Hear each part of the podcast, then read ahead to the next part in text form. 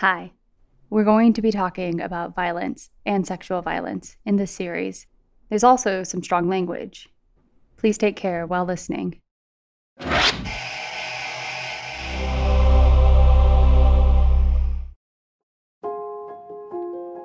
All rise. I'm calling the case People State of California versus Joseph James DeAngelo. The defendant will plead guilty to 13 counts of first degree murder. The defendant will say, I admit to all the uncharged offenses that have been alleged. Do you understand the terms of this plea, Mr. DeAngelo? Yes, Your Honor. Welcome back to the official companion podcast of HBO's I'll Be Gone in the Dark. I'm your host, Nancy Miller. Before we get into today's episode, we have a special update on the case against the Golden State Killer suspect, Joseph James DeAngelo. He was arrested back in 2018, and on June 29, 2020, there was an important hearing. So let's check in with one of the documentary's filmmakers, Elizabeth Wolff, about last week's proceedings. So I'm going to set the scene. We're not in a courthouse, but in a ballroom at Cal State Sacramento. Because of COVID 19, this is where Joseph James DeAngelo finally must face the survivors of his crimes in a plea hearing. We're going to get into what it felt like to be in that room in a future episode. But for now, Elizabeth, can you tell us what happened in that converted courtroom?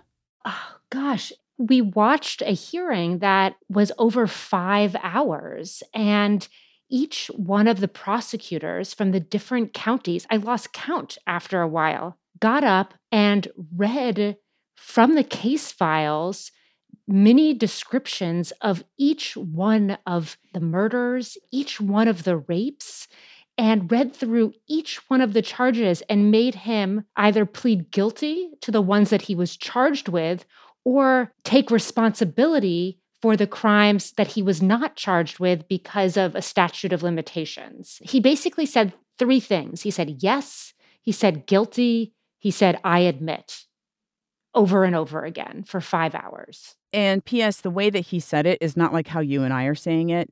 He mm-hmm. said it in this halting, feeble, high-pitched whisper yeah, he seemed like a shell of a human being. I noticed a couple of times he was even falling asleep. I don't think that he really was listening. I am not buying his whole old man shtick for a second.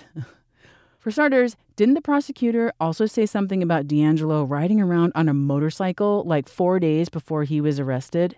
That was something that Paul Holes and a number of the investigators that were tailing DeAngelo in the weeks leading up to his arrest observed him bombing down the highway on his motorcycle and fixing his boat in his garage and doing like very heavy lifting healthy things. I mean, this was a guy who, for all of his 72 years when he was arrested, really actually seemed like 15 years younger. He was in really, really good health. He had just retired.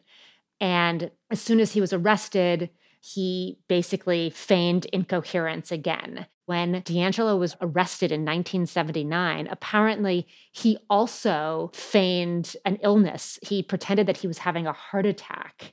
And so he has this history of feigning incoherence. So when you look at this guy who looks like he is suffering from dementia and that his mind isn't there, it's not true we know that he is completely cognizant, he knows what he's done. And that was something that the prosecutors really made a point of saying early on like, you're going to watch him and he is going to be putting on this act. You've obviously done a ton of research on the case, but is there anything that surprised you in this hearing? Like anything that you heard that you didn't know about before? There were a couple of things in this hearing that were new pieces of information. One early on the prosecutor described after DeAngelo's arrest in 2018. He was put in a interrogation room and left alone where they recorded him talking to himself and referring to this alter ego named Jerry and admitting that he committed these crimes, saying, I did all those things, I've destroyed all their lives, and now I've got to pay the price. And that is the closest we've come to hearing him acknowledge what he's done. That was really, really interesting.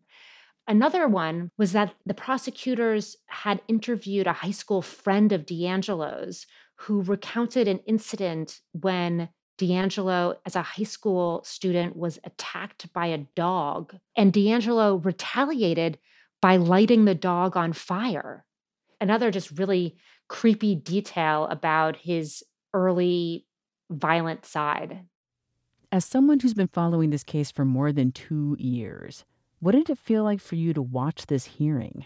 You know, I was mostly focused on the survivors, and there were a couple of news feeds that would pan over to each one of the survivors or victims' families.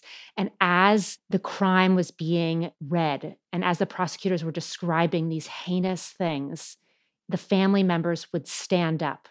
So, all of these survivors who are listed as Jane Doe 1, Jane Doe 36, Jane Doe 47 would stand up when their case was called. And it was so powerful to see, even from the back of their heads, them standing up and trying to face DeAngelo, that he had to look at them. And there was even one survivor, Jane Carson Sandler. She was actually the first survivor to ever come public in the media.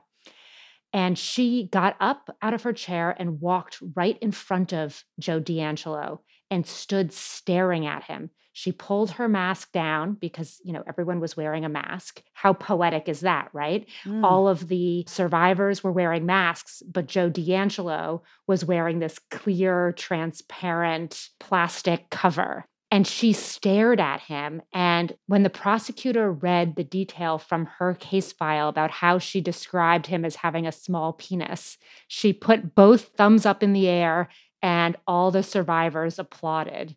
And then he had to admit to these crimes. It was so powerful. And as much as I have spent immersed in these case files, aware of the details of these crimes, it was really hard to spend all day really listening in a very kind of robotic, clinical way. These prosecutors detail every single violation that this man committed to each one of these people it was really, really hard. It was eerie because it looks almost like an intergalactic tribunal because it's people with these clear face shields on, and then he's there looking like Emperor Palpatine, like this really like creepy looking old man. And it's over and over the course of hours, and you hear the sickening things that he said, the duration of those assaults, mm-hmm. and the abundance of that terror just shook me again. If it's like that for me, for the people in the room, it must have been just a strange, strange experience. Were you feeling like this is a reckoning? You know, I think it will feel like a reckoning during the sentencing phase, which is going to happen on August 17th when the victim impact statements will be read. I think that that is going to really feel like closure this is certainly the beginning of the end, and certainly the beginning of the end for DeAngelo winding his way through the criminal justice system. But I think our eyes have always been really focused on the survivors and their journey and them getting resolution. And I know how important it was for so many of them to be there in person. And I think it will be even more impactful for them to be able to say what they want to say to him next month. Thank you, Elizabeth, for the update. Thank you, Nancy. We'll be hearing even more from you, as well as your series co director, Liz Garbus, and my favorite murders, Karen Kilgariff, later in this episode, which starts right now. On this week's episode of the documentary series, we see the East Area rapist behaving more and more violently, and investigators are beginning to worry he'll start killing. What they don't know yet is it turns out he already has. We also see Michelle McNamara dive deeper into the true crime community online and how the darkness of the Golden State Killer case is starting to affect her. What particularly stood out to me was this whole world of true crime, and that's the citizen detectives who help solve the cases to the obsessive fans who have given this whole genre a revival. This week on the podcast, we will get into all of that with my favorite murders, Karen Kilgariff. But first, let's hear from the documentary's filmmakers, Liz Garbus and Elizabeth Wolff, about how they embedded into the world of citizen detectives to better understand Michelle, and about the still unsolved case that drew Michelle into a career as a true crime writer the murder of Kathy Lombardo.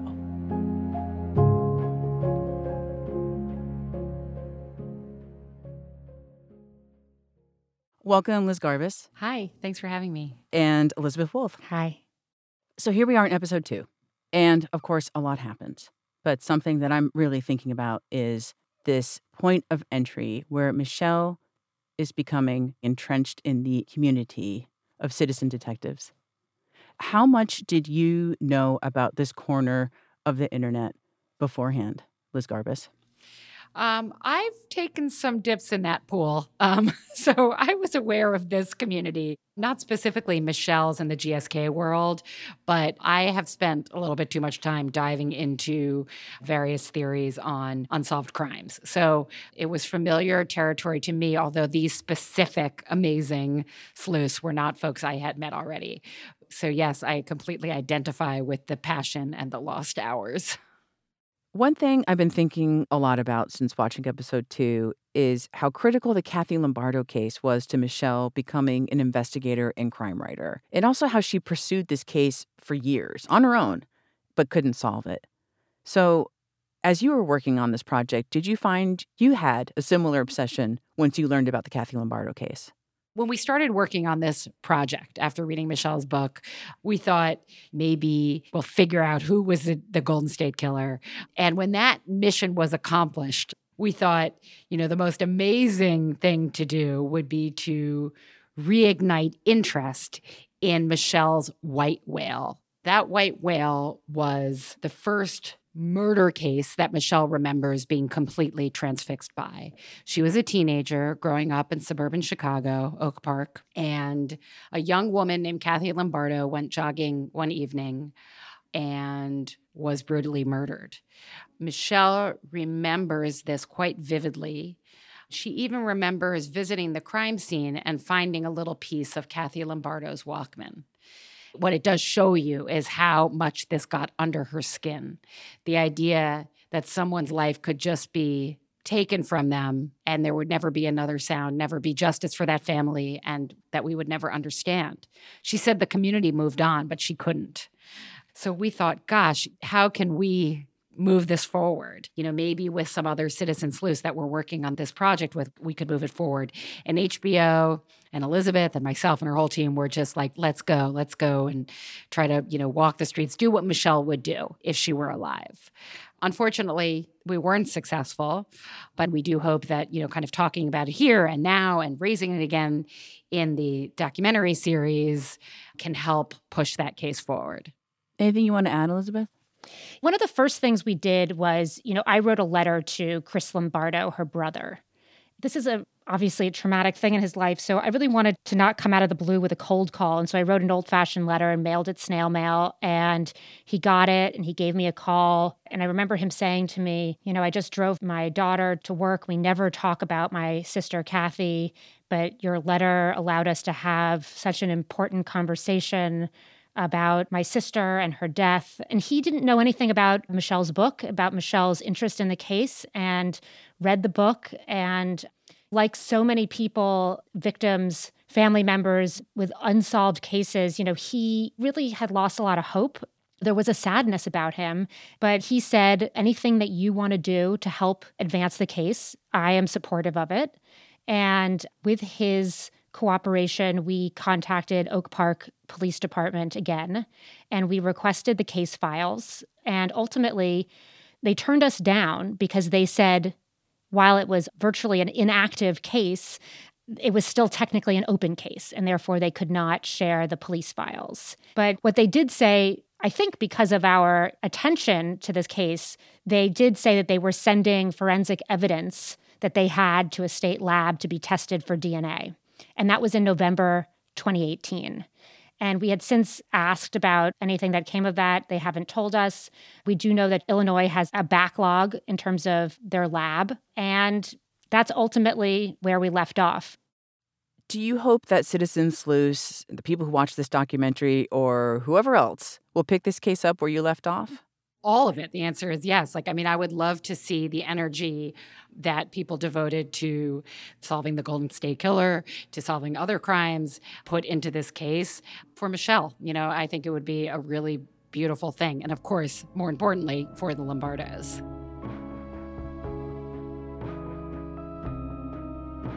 That was Liz Garbus and Elizabeth Wolff. Next up, I talk with my favorite murders, Karen Kilgariff, about how her upbringing led to a fascination with crime, how Michelle McNamara changed true crime forever, and how Karen follows in Michelle's footsteps to subvert the genre.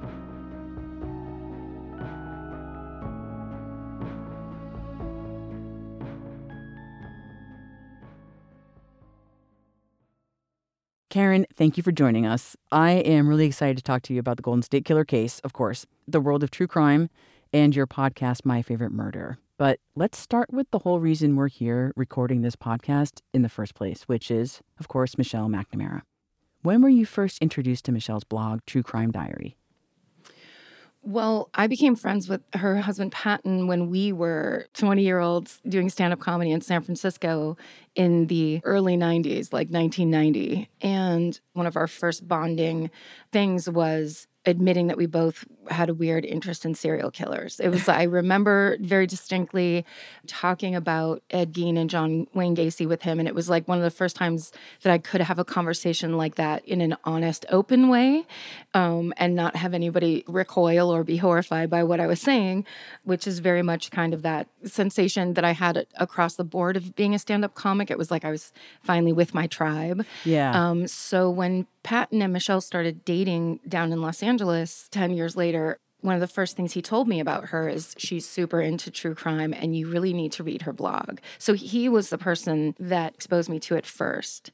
And it was such a different kind of tone than really anything I'd interacted with in the 90s.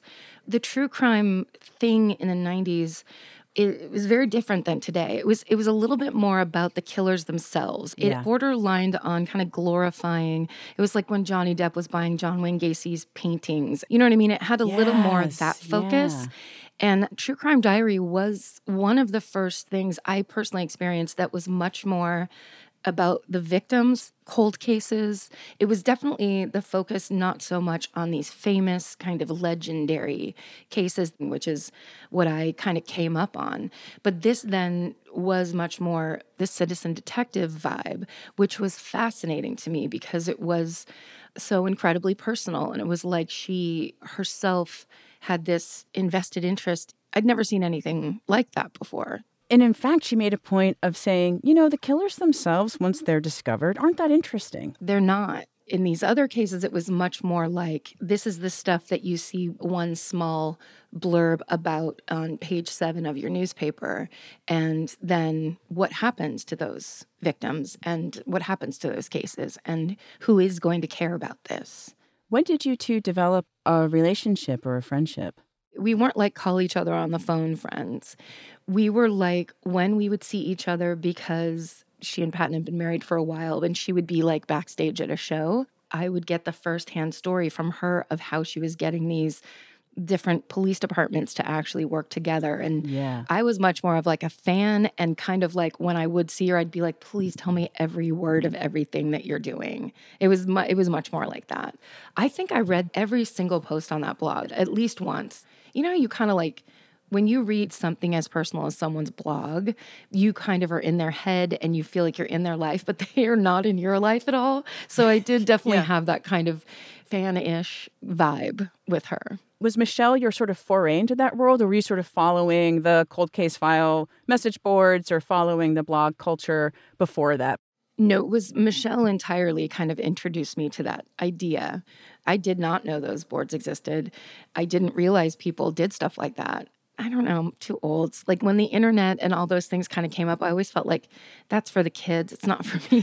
so and so I kind of didn't understand that there was kind of a more active part that you could take than just watching another episode of City Confidential.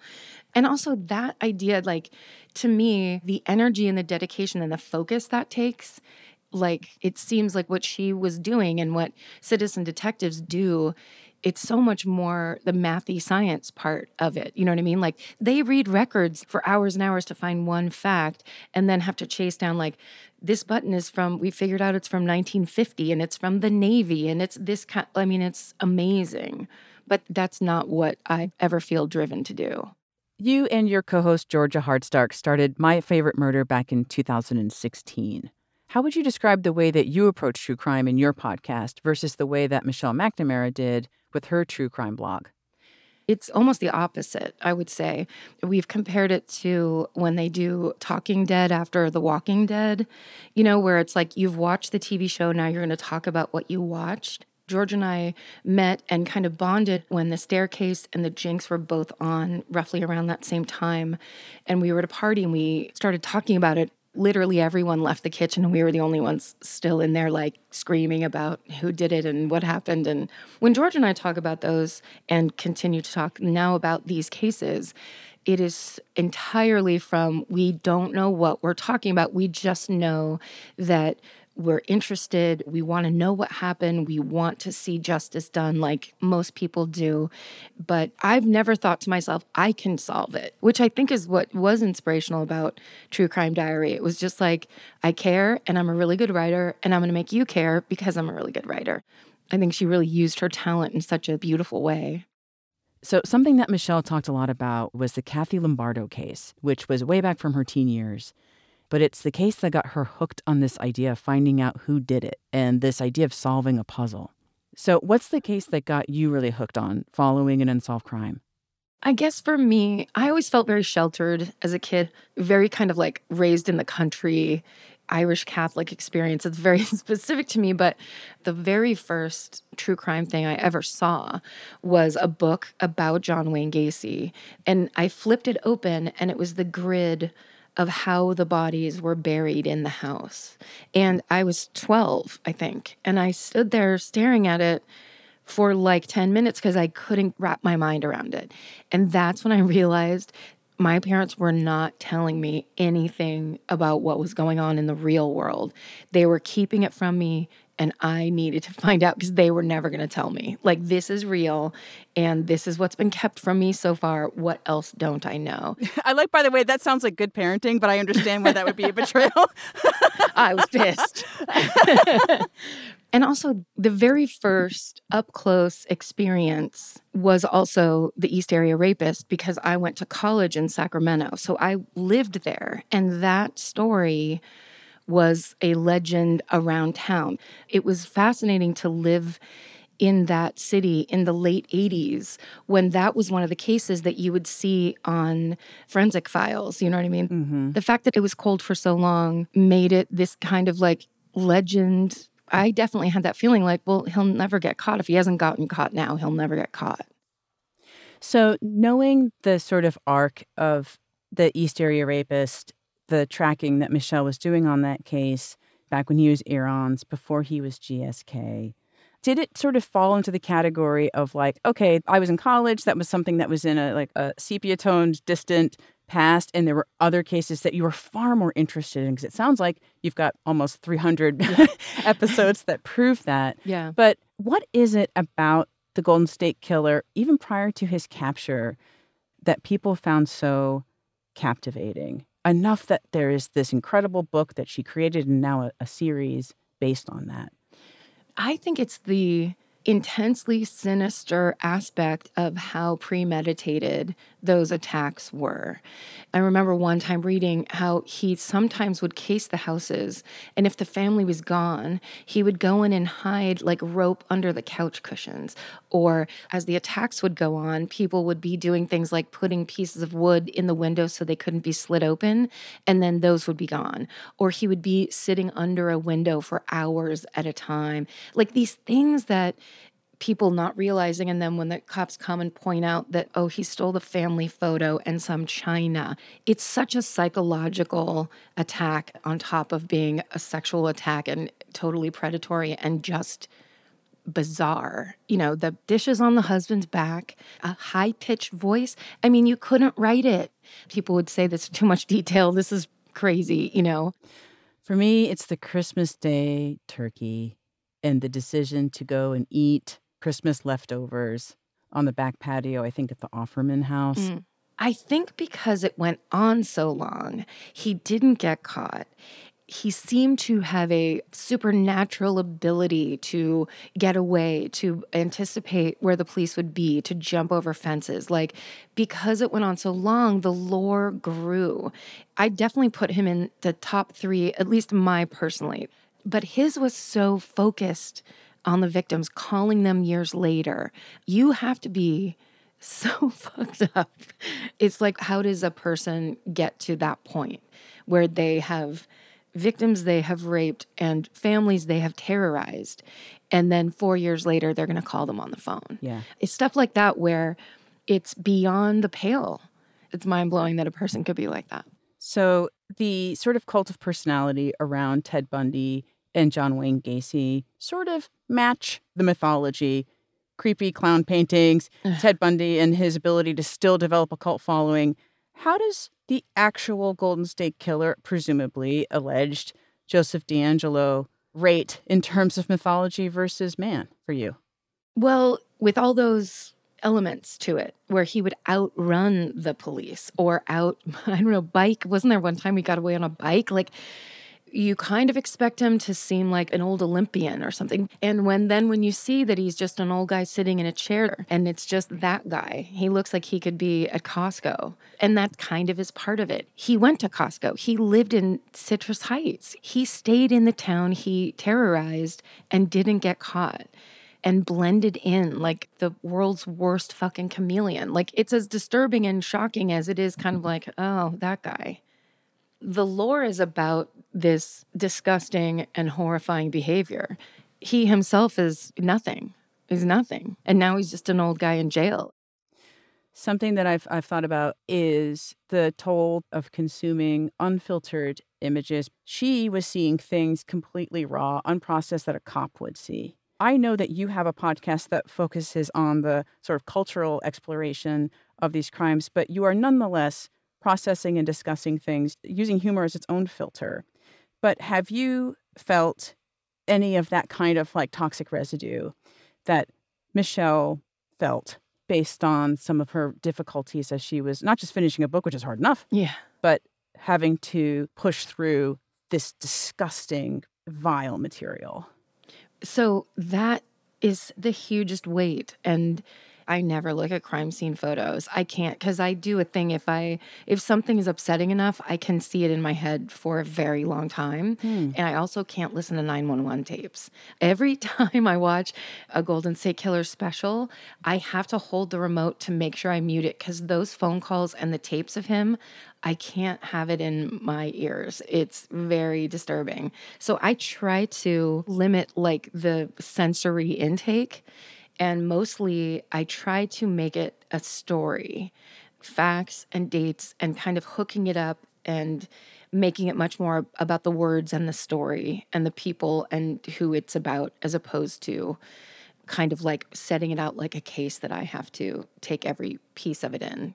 And sometimes I do have to take a break, like there's long periods where I'll, I'll, watch like Rosemary and Thyme, which is about two, two, women who were gardeners who also everywhere they went, someone would get killed, and so they'd have to solve that too.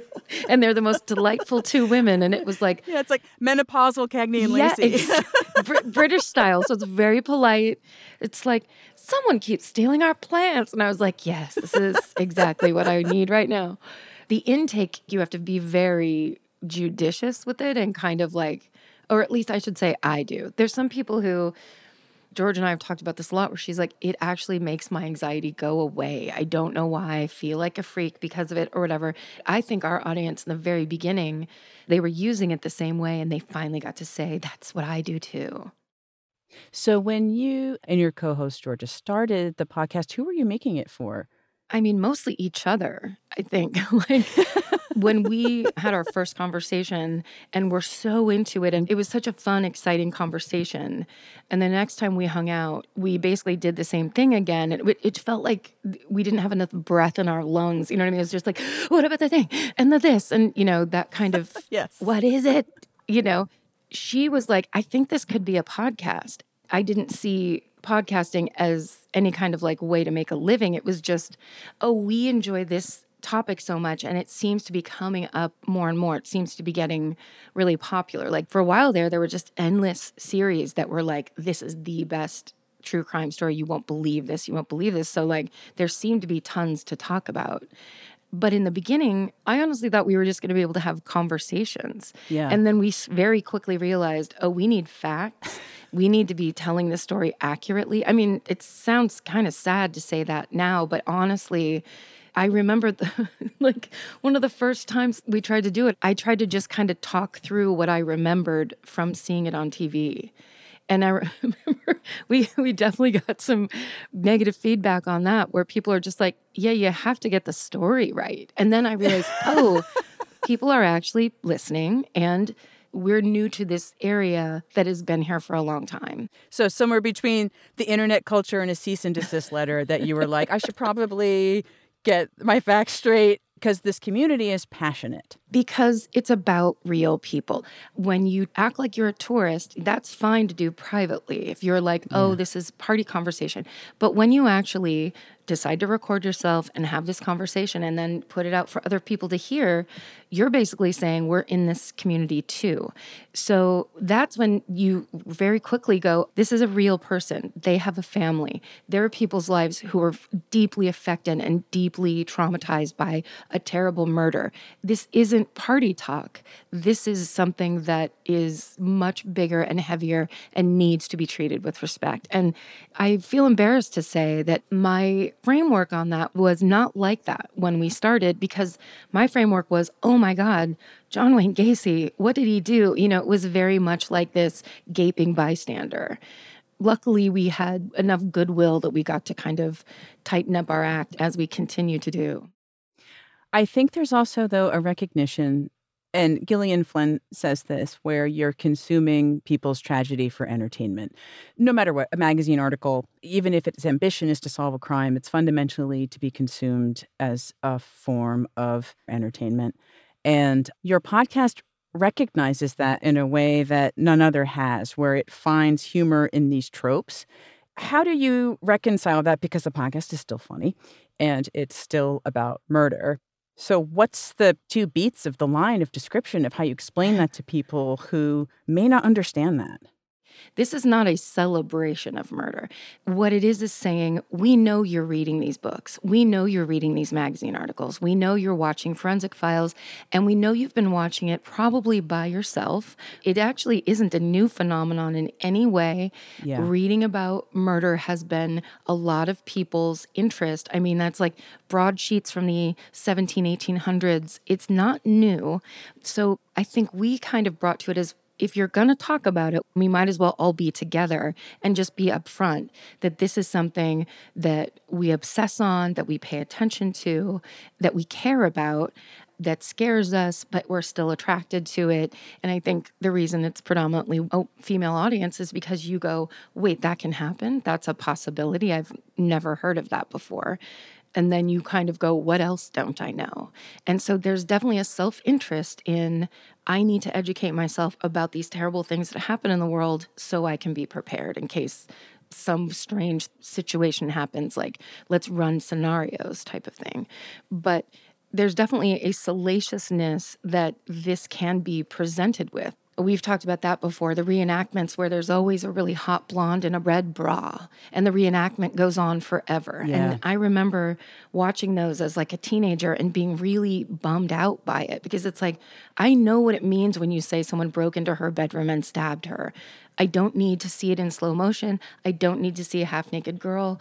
Like, there's definitely lots of things in the true crime genre on the whole that have been mishandled but I think it's developed also, especially recently. It's developed very fast where it's almost like a lot of women have gone, Yeah, I pay attention to this. I care about it and I want to talk about the person that got lost or the family that then started a foundation or a survivor, like those survivor stories that make people go, Yeah, a lot of people have gone through horrible things and get through them. There's so many more aspects to it than just that 90s way of presenting it. So I think that was also the feel that we had too, where it's like, what if we had a voice in this thing that we've been having presented to us? I don't know if you've connected with or have spoken to or will have an opportunity to connect with the survivors of the East Area Rapist. They are featured in the documentary. Mm-hmm. Have you ever had conversations with survivors, be it this case or another case, that have listened to the podcast and seen and connected to you guys in a way that you didn't expect? Yes. It's my favorite story, actually, because in the first year of doing the podcast, I also had a full time writing job the entire time. So I would basically usually show up at Georgia's house and we would record at eight or nine o'clock at night after I had already put in a full day of work. So there were times where my story, I would basically just watch an episode of the television show I Survived and I would retell people's survival stories. It was very lazy, but that was something I would do. And I realized it was because as many stories as we tell that are these awful stories of murder victims, there's also just as many amazing stories about like serial killers who kill, you know, seven women and the eighth one gets away. And that's why we know this guy existed in the first place. And so let's actually, instead of telling the story as if it's about him, we're telling story about that eighth victim that got away and what a badass she was. And basically kind of just like reframing the whole thing. So one of those stories is a woman named Jennifer Morey, and she is a lawyer. She lives in Texas, and she was basically woke up in the middle of the night. She was being attacked. She got into the bathroom, called 911, and she, she's talking to the 911 operator. And then there's a knock at her front door. It's the security because she lived in a very high security apartment complex. The 911 um, dispatcher said, Do not open that door. He bangs on the door and bangs on the door. She won't open it. He goes away. She gets taken to the hospital. She survives because it's an I survive story. Then that security guard that had knocked on her door was taking the police around to show them where he thinks. And suddenly, one of the cops sees blood on that guy's socks. They make him take his shirt off. His chest is covered in blood. He was the fucking attacker. So that's her story I told on the show. Then, about a month later, we get an email from her. And I was like, I can't look at it. If she's upset, it'll destroy me. So she was like, she basically wrote and said, My friend told me she heard this. I was afraid to listen to it and I was really worried. And I want to thank you because you really told my story well. Then later that year, we went on tour. We invited her to the show. And then she came backstage to meet us. And we said, Do you want to come out after so people can see you and meet you? And she was like, uh, Okay. The audience goes, bananas. It was Beatles level. And then she proceeds to give them this talk about being survivors. Like, it's going to make me ah. cry. It was one of the most beautiful things I've ever been a part of. What did she say? She basically said, You can live through anything, you can make it through anything. We are all strong. Like, we are, you know, women are strong naturally, and we don't know how strong we are until we're tested. And then we know, and it, it's, don't fear challenges and don't fear negative things being in your life because that's when you get stronger. And audience was crying. We were crying. She was crying. It was gorgeous. There's something really nice about that almost to end on in this conversation that we have focused so much about this slow, trudging, mountainous, craggy walk up to how we get to the Golden State Killer Yeah. and someone whom we both really loved and admired being sort of leading it and being pulled along by it. And then to remember that for all that trauma, the survivor is on the other side being like, you know, you can get through this. It's not saying that you immediately thrive and everything's fine and you brush it off. It's saying that through a process, you can come out even stronger. You know, being able to maybe pull that out when we're not focusing on the other stuff so much, to be able to pull that resilience piece out. Oh, Karen, I so appreciate this conversation. I've been looking forward to it. Great to meet you. Thank you. and I'm glad to share meet someone who also shared the same um, admiration for Michelle. Yeah, me too.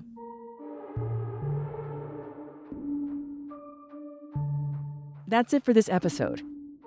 Many thanks to Liz Garbus, Elizabeth Wolff, and Karen Kilgariff for joining us. And thanks to everyone listening at home. We'll be back next week with retired Detective Carol Daly and Sheriff Kim Stewart to talk about how law enforcement handled and mishandled the Golden State Killer investigation. They'll also talk about what it was like to be a woman on the force, working these cases surrounded by men. You can listen to that episode right after the third installment of I'll Be Gone in the Dark, which premieres next Sunday, July 12th at 10 p.m. Eastern on HBO. I'm Nancy Miller. This podcast was produced by HBO in conjunction with Pineapple Street Studios. Our team at Pineapple Street Studios includes executive producers Jenna Weiss Berman, Max Linsky, and Barry Finkel. Our managing producer is Gabrielle Lewis. This episode's lead producer is Emmanuel Hapsis. Our associate producer is Janelle Anderson. Our researcher is Melissa Slaughter. And our editors are Maddie Sprung-Keyser and Joel Lovell. Our engineer is Noriko Okabe. Original music by Andrew Eapen of Basement Crafts. And special thanks to Liz Garbus, Elizabeth Wolff, and Kate Barry, and everyone else at Story Syndicate. This podcast couldn't exist without you. If you like the show and you have a minute, you can review and rate this podcast via Apple Podcasts, Spotify, or anywhere else you might get your podcasts. It really helps people find the show. You can also stream it on HBO and HBO Max. Until next week. If you or someone you know has been sexually assaulted, you can get help by calling the Rape, Abuse, and Incest National Network, or RAINN, You can call their 24 hour hotline at 800 656 HOPE HOPE or visit hbo.com slash gone for more resources.